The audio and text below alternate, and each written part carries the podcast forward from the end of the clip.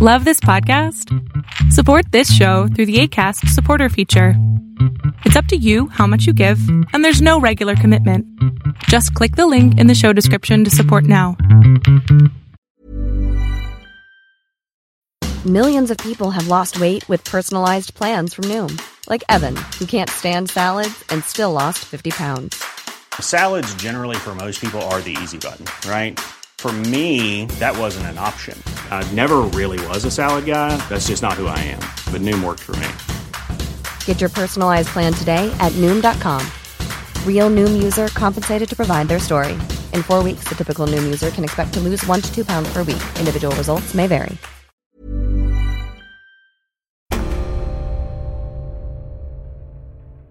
The reality is that the war is not going to end here. And as we have just seen in Iraq, you know, the fractions and the turmoils will continue. And I don't see any stabilization of the region anytime soon. And I actually foreseen a new layer of war, a new wave of war coming in both Iraq and Syria.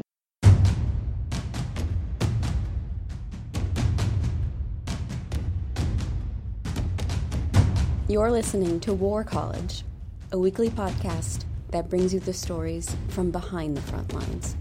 Here are your hosts, Matthew Gault and Jason Fields.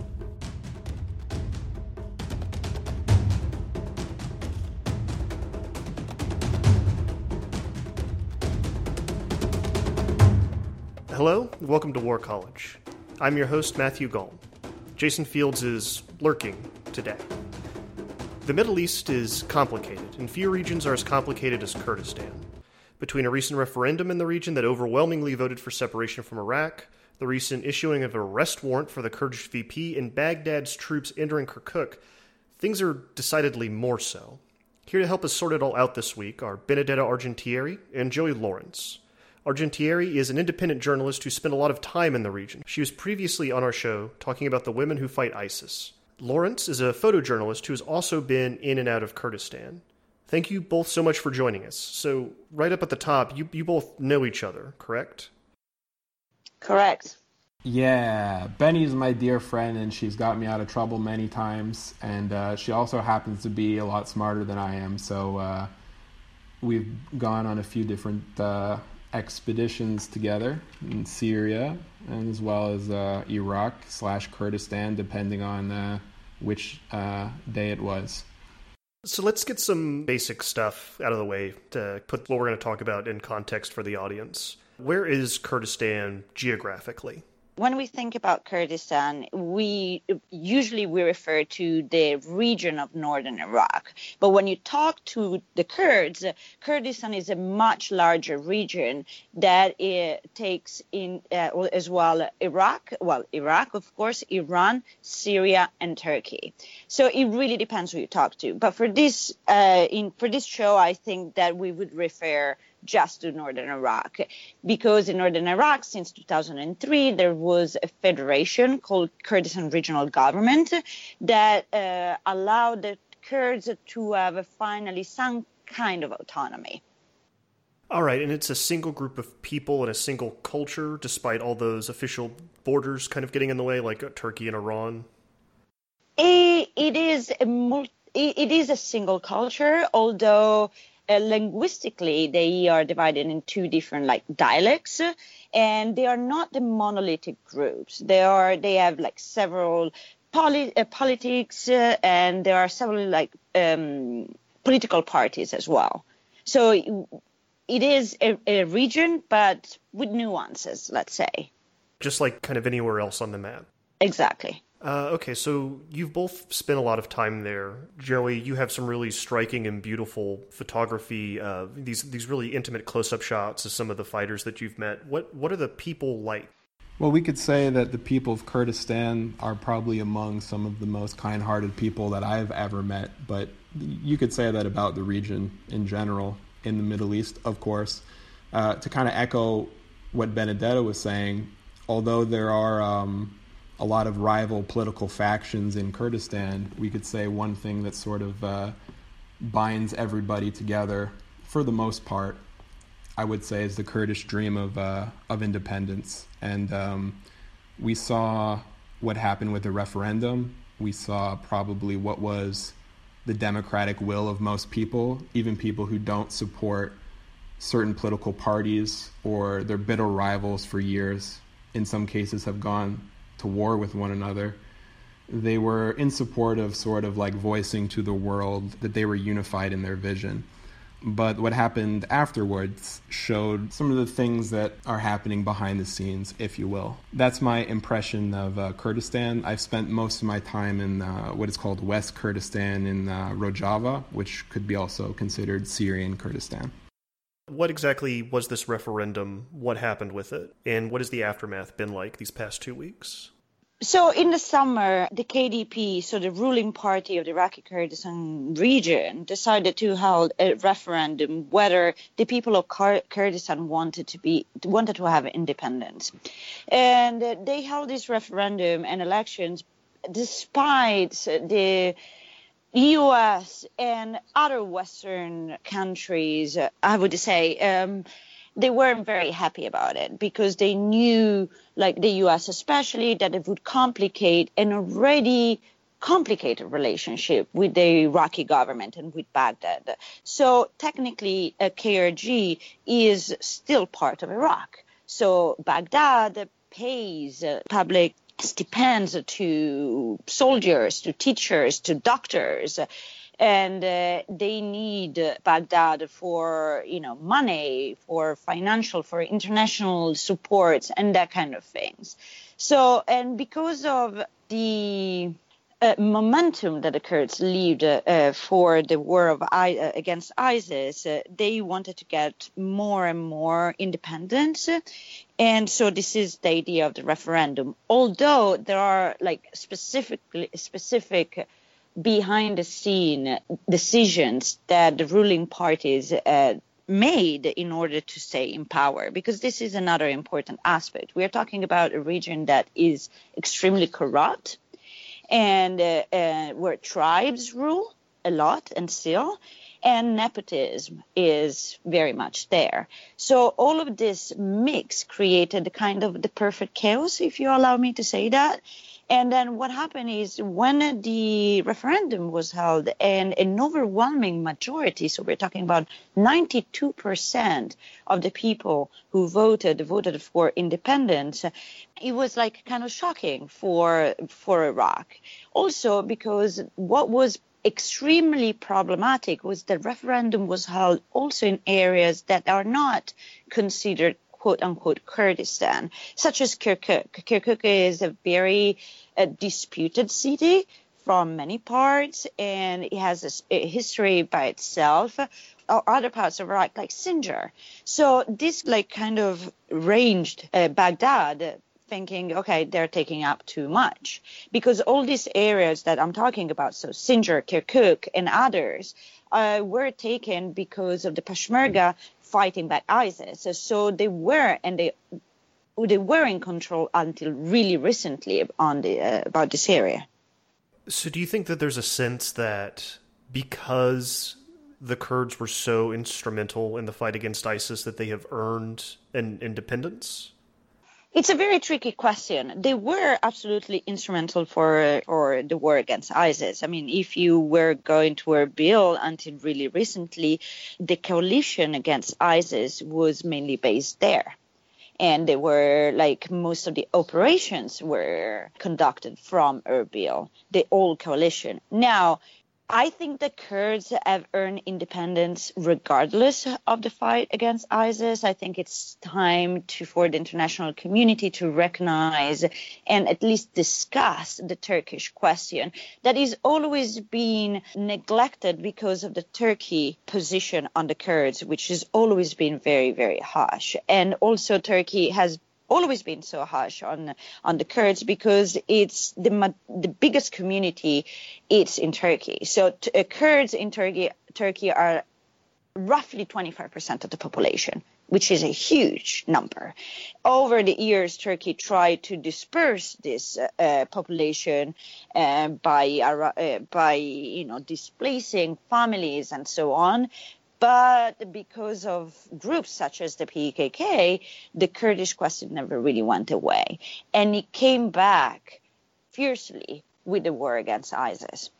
Yeah, if I could add something, I think that this referendum was always a gamble. And when Barzani led it, I don't think that they had anticipated quite the size of the backlash of the international community. If you talk to most Kurds who voted in the referendum, they thought that maybe they could voice their opinion now and some sort of independence could come in the future.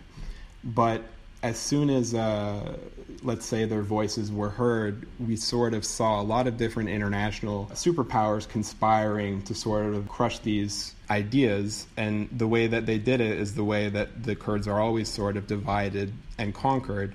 And they tore apart the two main political parties and the two factions that rule uh, Kurdistan, being the KDP and the PUK. And right now, it's too early to say what exactly happened. I mean, we can check Twitter. There's probably some new information there that wasn't there five minutes ago. But it seems, at least maybe you agree with me, Benedetta, that the KDP sort of did this referendum to gain overarching power. They had disenfranchised the PUK over time, especially in the war against ISIS. All the weapons went straight to them. And in light of this crisis and all the international community sort of provoking them, it seems that the PUK split and made some kind of deal with Baghdad, evacuating their areas, and then also KDP having to e- evacuate or let's say retreat from the disputed zones under their tor- uh, territory. So I think that's probably how it unraveled so fast.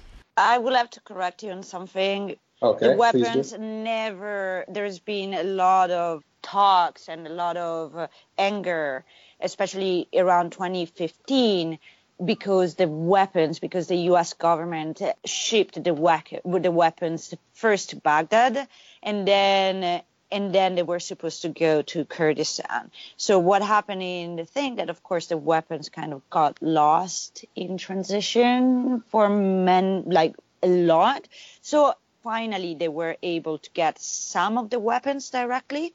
But I also wanted to say something about the polit- the politics within the Kurdistan region because that is very interesting. Sometimes ago, and I start with a little anecdote. Sometimes ago, I was in Erbil and I was talking to a sheikh of a very prominent family of a big tribe. And he was very vocal, which was very weird for me, uh, against Barzani. And the main problem was that Barzani, who is the president of KRG, hold that position for way longer than it was supposed to. Meaning, there were supposed to be elections uh, a couple of years ago to re-elect the president of the KRG. And uh, because of the KDP's, uh, the KDP's is is a, ma- a, major party in certain areas, while in other areas, the, ma- the, major party is PUK. And because of the war of uh, against ISIS, Barzani decided not to hold the elections to basically stay in office uh, until the war of on ISIS was like ending. And then when Mosul got retaken, uh, which was what July then then there was a time to get election again. And instead of calling elections he called for the referendum.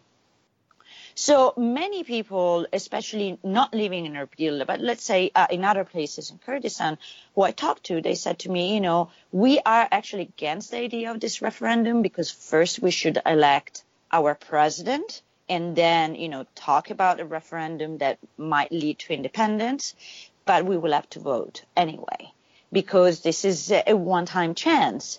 So it was a kind of a, yes, I agree with you. It was a bargain in so many ways. And of course, Barzani didn't expect the international backlash and that, you know, this referendum would totally backfire in this way. But at the same time, I see this referendum as a way of survival for Barzani, who is now is like over 80s and he put all his sons nephews and everybody in his family in the top position of the Kurdistan government. So this is why it's problematic. First to understand, what really is going on, and then uh, you know to understand the ratio behind it, because there are so many different things in place. Right. It's uh, it's it was this is much more uh, internally politically motivated than I first thought. Yeah, and w- one thing I wanted to add, Benedetta, I what I was saying was traditionally during the war against ISIS, a lot of the resources went through KDP first instead of PUK. And when they when I wasn't talking about Baghdad versus Kurdistan, but basically when Barzani declared this referendum and was going to sort of, if it were successful, let's say, usurp all power, it would have really undermined the PUK and put them basically in a powerless position if there were, say, a future Kurdish state. So you can see now why they might have taken a back deal with Baghdad um, because that sort of uh, kept them in power to some regard versus being totally swept under the bus. And uh, again, this is all like sort of developing right now or conspiracy theories or whatever, but the fact of the matter is there has been political uh, political divides against PUK, KDP, and they've sort of made an effort to appear they are more unified than they actually were during the referendum process. But once again, it seems that the superpowers have put phenomenal pressure on the Kurds and sort of tore this thing apart at the seams. Uh, uh let's let's talk about that. Let's talk about this international backlash that they weren't expecting because it's taken them by surprise. Why is the U.S. upset? Why is everybody in the region upset about this? Why can't they just let Kurdistan be independent? I think that there are several reasons for it. And the first one is that this could be considered a precedent. So I know this is a, bit of a stretch, but then you see places like in Spain, everybody wants to you know, be independent. And you have Catalonia, and then you might have places in Mexico. I think that I, I know that this is a bit of a stretch, but I think that this is a position that the U.S. is taking into like consideration. While okay, yes, the Kurds are you know important and have been formidable ally allies, but at the same time, what could happen is that you know this is, could have a dominant effects in so many other areas, and most importantly, in all the other three like uh, countries that have Kurds, whether it's like Turkey, Iran, or Syria, where well, Syria is a little bit. Let's take Syria aside for a moment because it's a little bit more complicated than that, and also because I think that probably the U.S. is not ready to participate in. Or at least not yet, in the franctimation, can you say franctimation, uh, of, uh, of Iraq, uh, countries that where the U.S. has spent billions and billions of dollars and is still planning to spend billions of billions of dollars and getting back the oil. So, I mean, there are so many different things in place right now uh, that is very difficult to understand, you know. But at the same time, I'm actually sure that the U.S., in some capacity, in an official ways, have always like promised in a, a sort of more independence to the Kurds eh, for them, you know, to help. Because at the end of the day, the Kurds have paid the, you know, biggest price, the biggest price for the, in the fight against ISIS, whether in Syria or in Iraq. All right. So what's going on in Kirkuk right now? Kirkuk is an extremely I think it's a very interesting city. Originally, Kirkuk was a Kurdish city. Then uh, the Ba'ath Party and Saddam Hussein conducted an Arabization of Kirkuk and decided to, well, basically displace the, a lot of Kurds and put back like Arabs in there. Why? Because Kirkuk is one of the most important cities in, in terms of natural resources. You have gas and you have a lot of oil. So when the war against, well, when like ISIS started, you know, taking all the Anbar provinces and marching towards Kirkuk, the Peshmerga with the PKK uh, guerrillas, so the HPG, defended the city. Some pockets of the city were taken by ISIS, and but overall, it was never really a secure city, but it was not in the hands of ISIS. Of course, you know, Baghdad, which at the time didn't have the strength to control Kirkuk in terms of militarily strength, was always very wary of the situation in Kirkuk and always talked of Kirkuk as part of Iraq and not part of Kurdistan. So when the referendum was held in Kirkuk as well, an overwhelming majority of people that wanted to stay in Kurdistan or being part of Kurdistan in, a, in independent Kurdistan, one of the first reaction was uh, first like um, a kind of back and forth with the governor of Kirkuk that was very again vocal against Baghdad and what everything that was happening, and then Baghdad decided to send the PMU and Iraqi military to take back the city. Now, the PUK Peshmerga, which are the part that uh, decided to leave without shooting a bullet in Kirkuk and leave their positions to the Iraqi army. That led to, well, a lot of conspiracy theories, first of all, and then to a huge unrest in Kirkuk. So now we have people taking to the streets and trying to resist, you know, or clash with the Iraqi uh, with Iraqi forces, which is extremely problematic, of course. I think that most of the people who resisted in Kirkuk, first and foremost, there was confusion.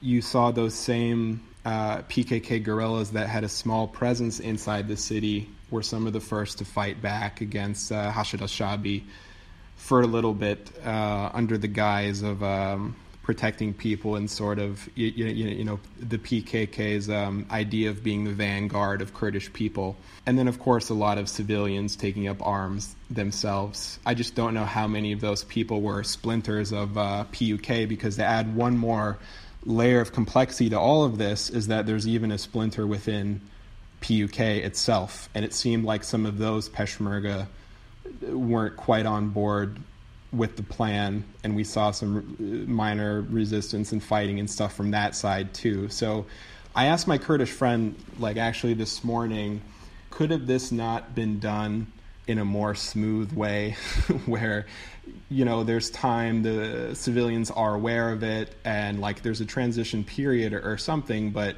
you know he quite frankly said well yeah if they had done that there had been mass people fleeing Kirkuk a even greater uprising, a nightmare, and discussion. When really it seemed what happened was these clan leaders that are in power just sort of made the switch in the middle of the night, if you will, and um, those pockets of resistance we see are just sort of Kurds defending Kurdistan, and they might not even be politically aligned with anything except for just putting up with uh, these uh, PMU militias and finding common cause in in fighting them.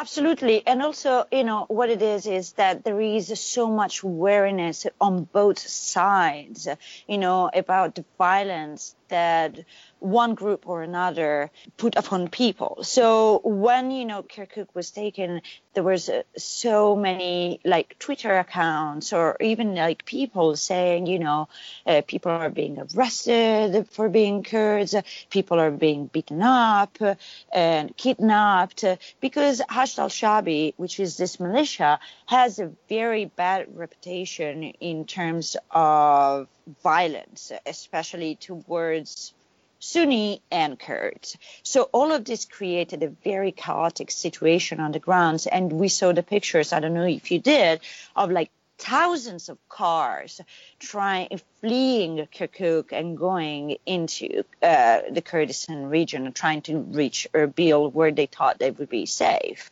So all of this, like kind of, this is another really huge problem in Iraq and in general uh, in the region that there is no trust whatsoever amongst these groups. So you might go up to an Iraqi soldiers and they would say to you, yes, because the Peshmerga uh, uh, allied with ISIS, and uh, and you're like, no, I saw it with my own eyes, and vice versa. So how do you argue that? It's very, very difficult.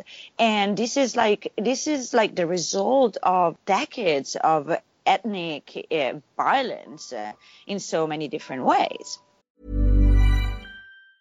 Quality sleep is essential. That's why the Sleep Number Smart Bed is designed for your ever evolving sleep needs. Need a bed that's firmer or softer on either side? Helps you sleep at a comfortable temperature? Sleep Number Smart Beds let you individualize your comfort so you sleep better together. JD Power ranks Sleep Number number 1 in customer satisfaction with mattresses purchased in-store. And now, save 50% on the Sleep Number limited edition Smart Bed for a limited time. For JD Power 2023 award information, visit jdpower.com/awards. Only at a Sleep Number store or sleepnumber.com.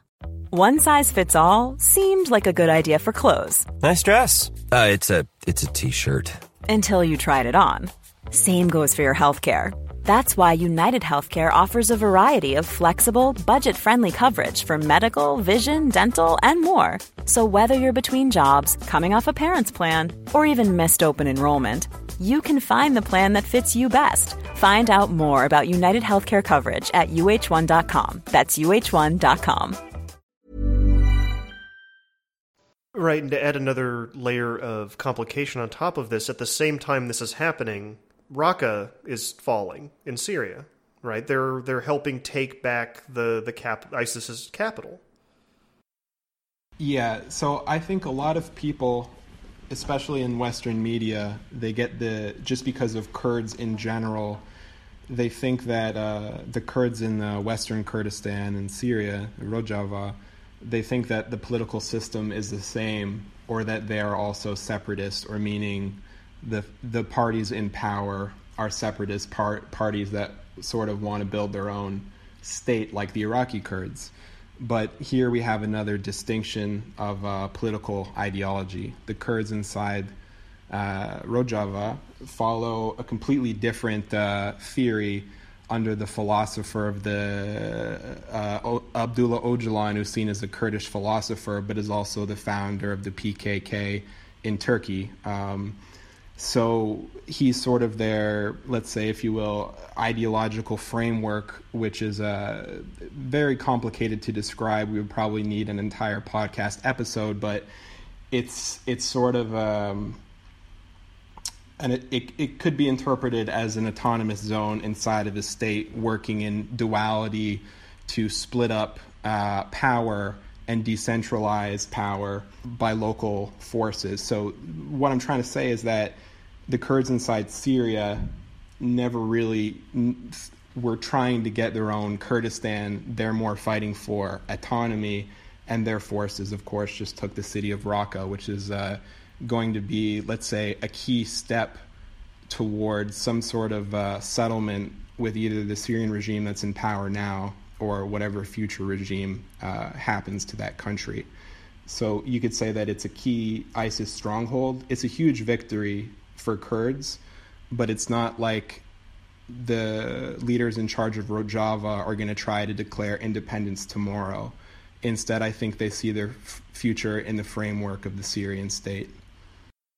I think that what is like, I, it was a little bit of a, a pity that Raqqa, Raqqa's, let's say, victory was completely overshadowed by the situation in Iraq. But I think that also poses a huge and larger question on what happens next.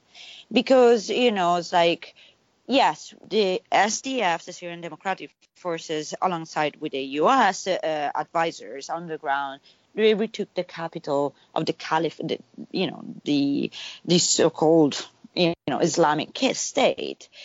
But the reality is that the war is not going to end here, and uh, as we have just seen in Iraq, you know, the fractions and the turmoils will continue, and I don't see any stabilization of the region anytime soon. And I actually, you know, foresee not as a fortune teller kind of things, but how everybody, like the superpowers of the world, are positioning themselves. A new layer of war, a new wave of war coming in both like Iraq and Syria. This is my personal takeaway of this.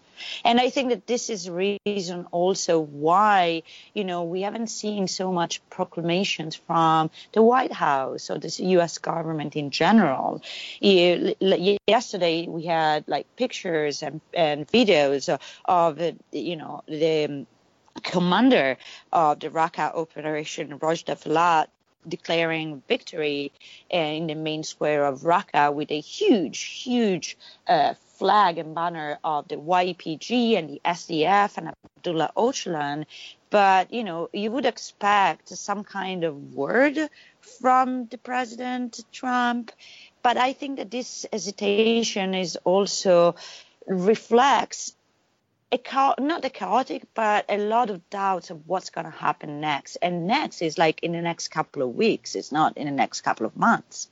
I don't know if you agree with me on this, Joey, but I was like kind of puzzled by this.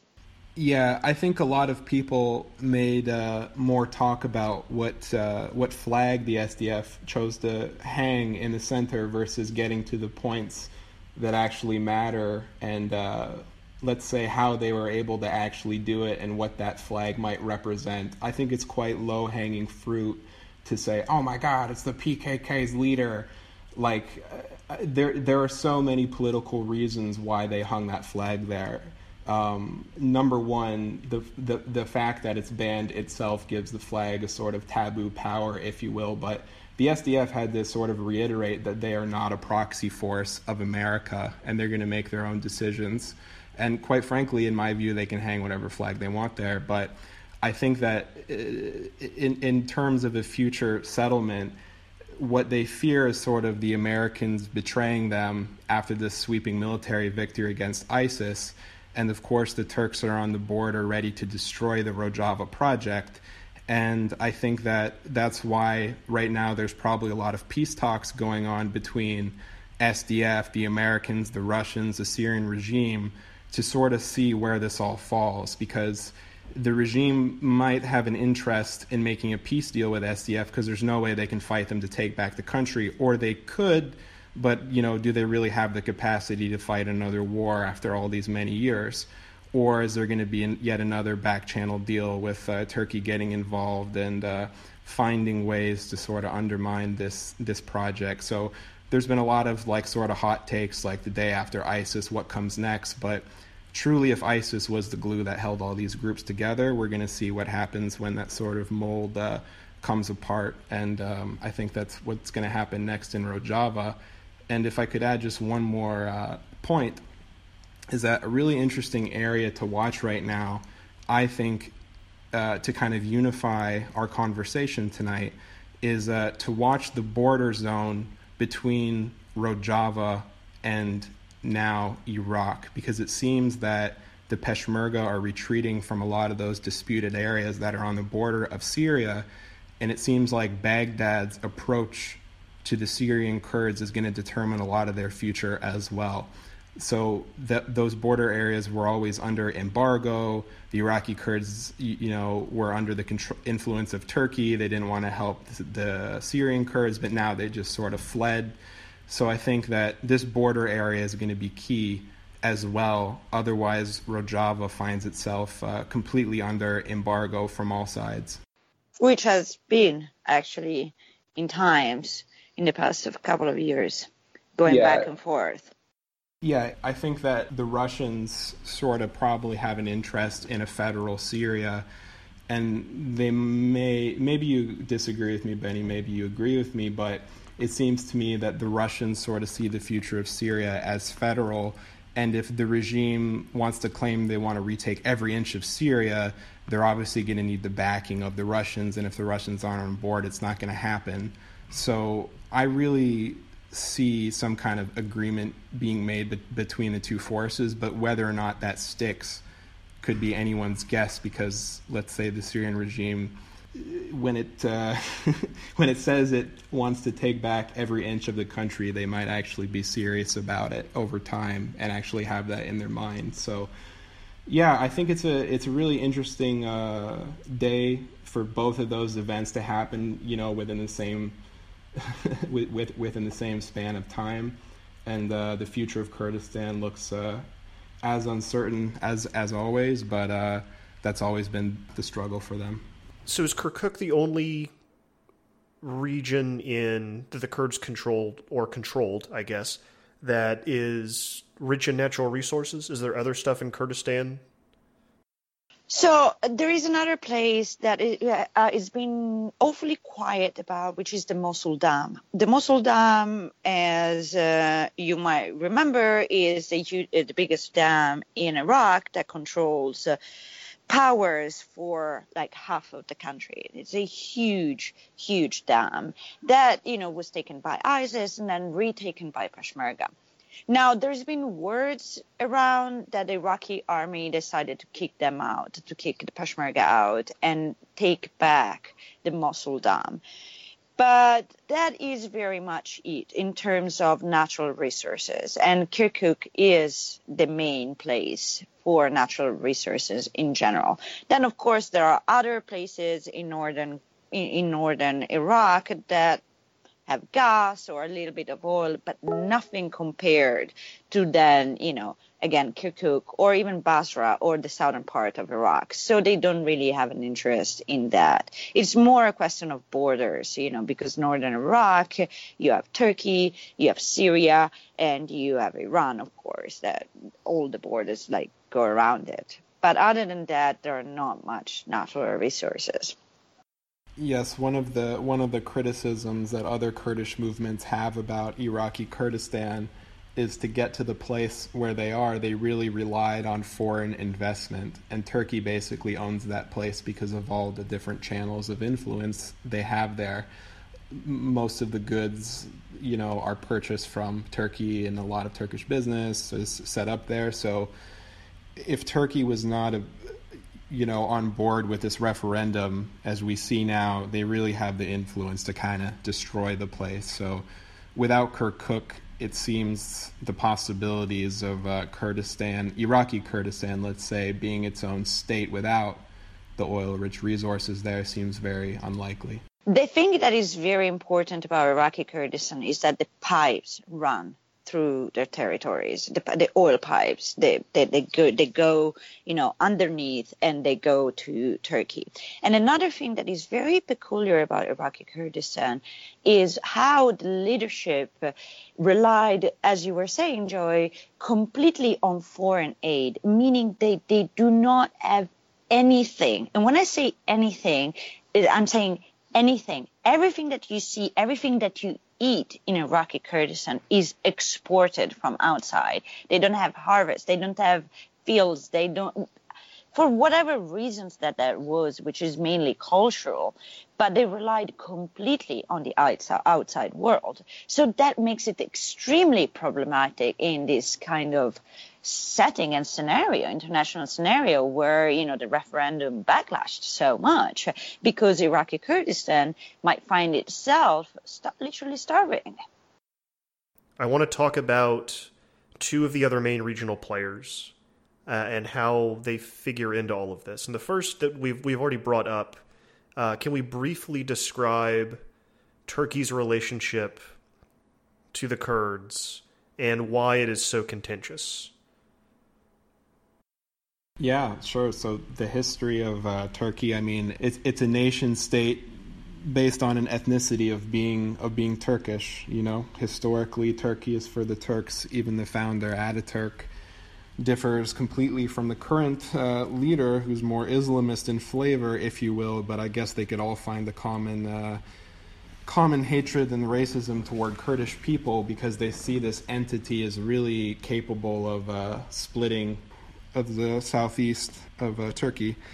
So Erdogan sort of rose to power the way he does, playing different uh, factions of people being on board with the Kurds and wanting to negotiate a uh, peace settlement with the PKK. But as things have sort of evolved over the time, we saw a ceasefire broke in uh, the summer of, I believe, 2015, and since then, the situation has gotten really, really bad inside Kurdistan. I mean, we're talking about very, very famous politicians in jail, institutions closed, academics, teachers, journalists, all these things. Um, places like Sur, the historic district in the Kurdish regions of uh, Turkey, like completely in, eviscerated by uh, new clashes with the PKK. So, to answer your question in a short way, relations are not good and when Turkey looks across the border to Rojava, they see their old arch enemy sort of gaining power and gaining the backing of the Americans. To them, uh, that's something that they want to stop by any means necessary. And it seemed their relation with the Iraqi Kurds was good as long as uh, they didn't want too much or they didn't go too far. And it seemed like they were able to uh, tolerate this autonomy because they benefited financially from it greatly, let's say. But as soon as they wanted a step further, I think Turkey fears its own Kurdish uh, population uh, being inspired one day to make claims of their own. But at the same time, the way a president like Erdogan gains power in the first place is by having an enemy. And uh, it just so happens that that uh, happens to be the Kurdish population. I think that it's very interesting on how Erdogan, like recently, divided the Kurds into good Kurds and bad Kurds because this is really what it did until re- really recently. The bad Kurds were the PKK Kurds, the Rojava Kurds, mm-hmm. that that part, while the good Kurds was Barzani was the KDP, was the ones that it was like the Kurds that were economically dependent uh, from Turkey and therefore movable and controllable in so many different ways. I mean, like Turkey entered Iraq and deployed hundreds of soldiers in Bashika or in other places and constantly tried to go to Kandil, which is the headquarters of the PKK in northern Iraq, never succeed in it. They were able to fly drones and airstrikes over the mountains of Kurdistan thanks to Barzani Placid, to Barzani saying yes.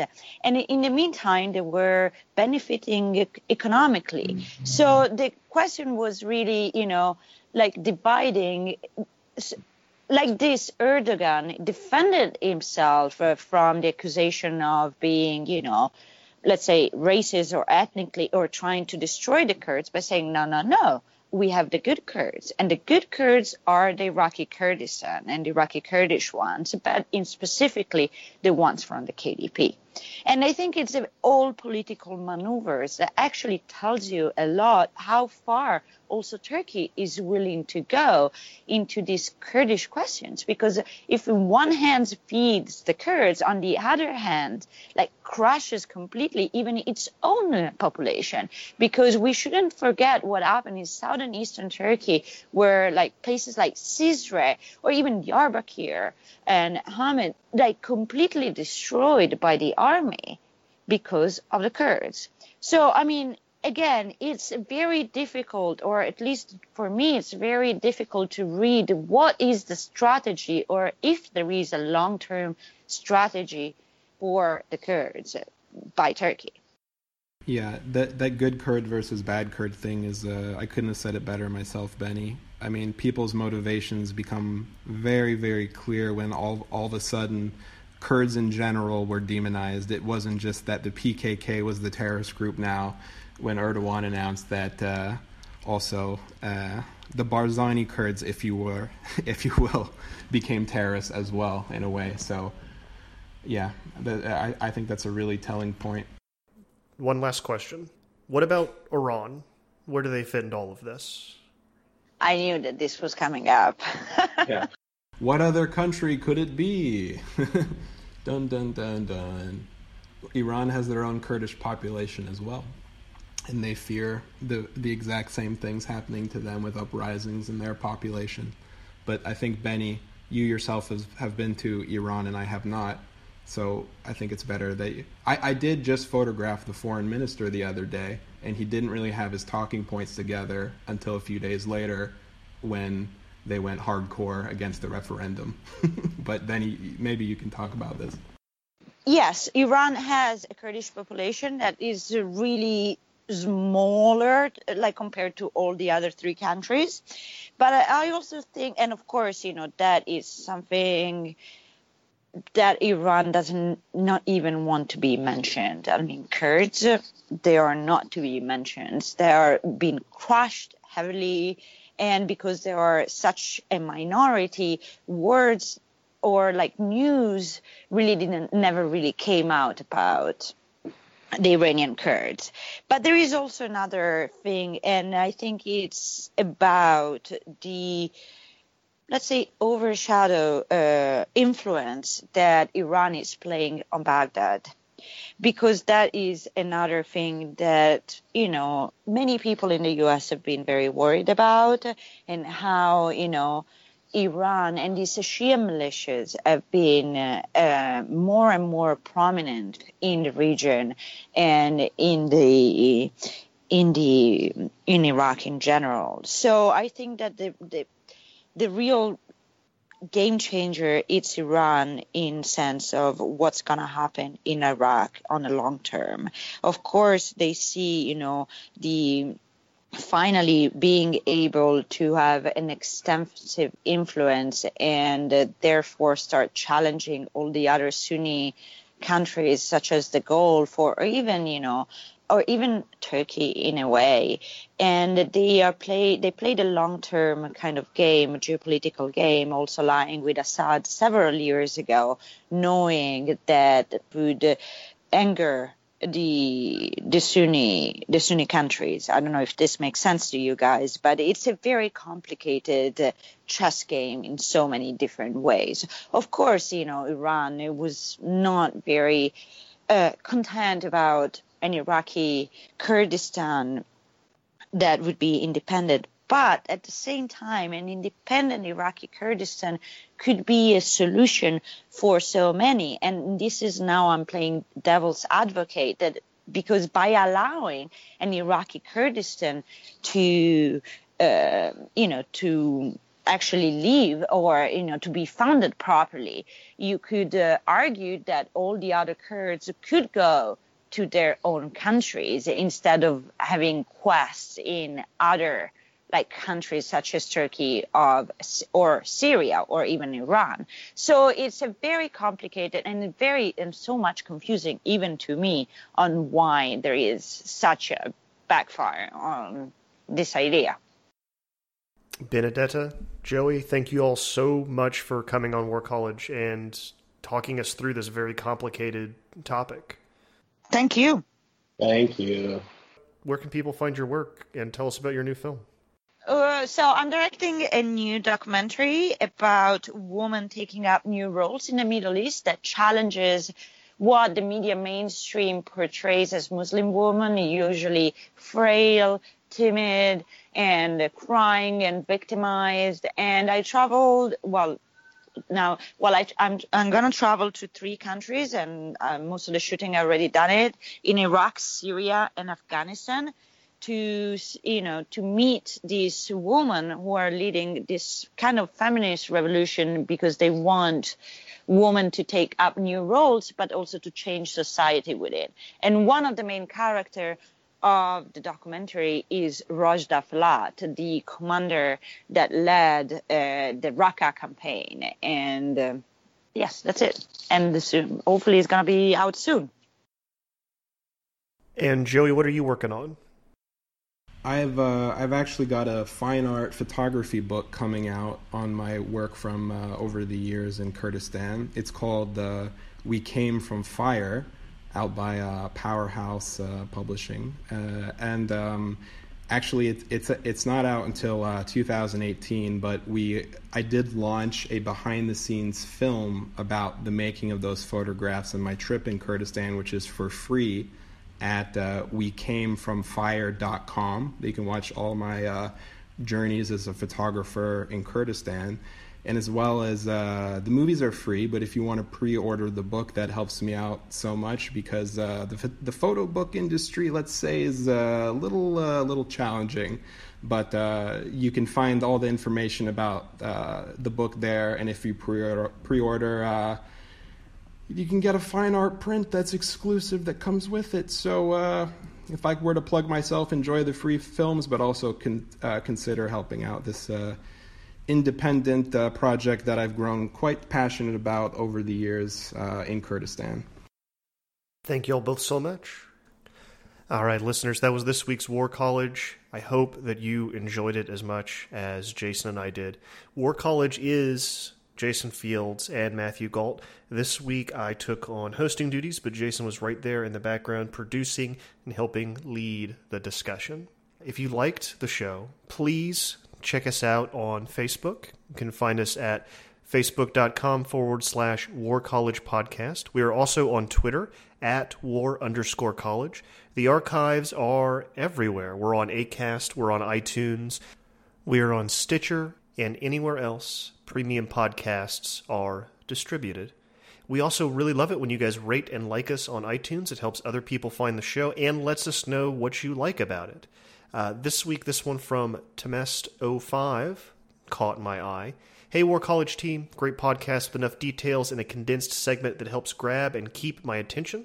I can appreciate a long podcast, 60 minutes plus, but for my commutes or small house chores, I love being able to get in a 30 minute informative session like yours. The guests so far have been great journalists, authors, and practical experts. Please keep up the diverse mix. The Q&As really help illuminate a guest's thesis or main expertise. Please maintain that format in future episodes. I think it would be great to get foreign military experts or analysts. Always interesting to get their perspectives, in particular on U.S. military or other issues that concern us. Thanks so much for doing this. Keep up the good work. Uh, we had a foreign military expert on today. I hope that you enjoyed it. And I'm sorry that we ran a little bit long, but Kurdistan's really complicated, and we thought we needed to give it the time to breathe. Thank you guys so much. We will be back next Monday.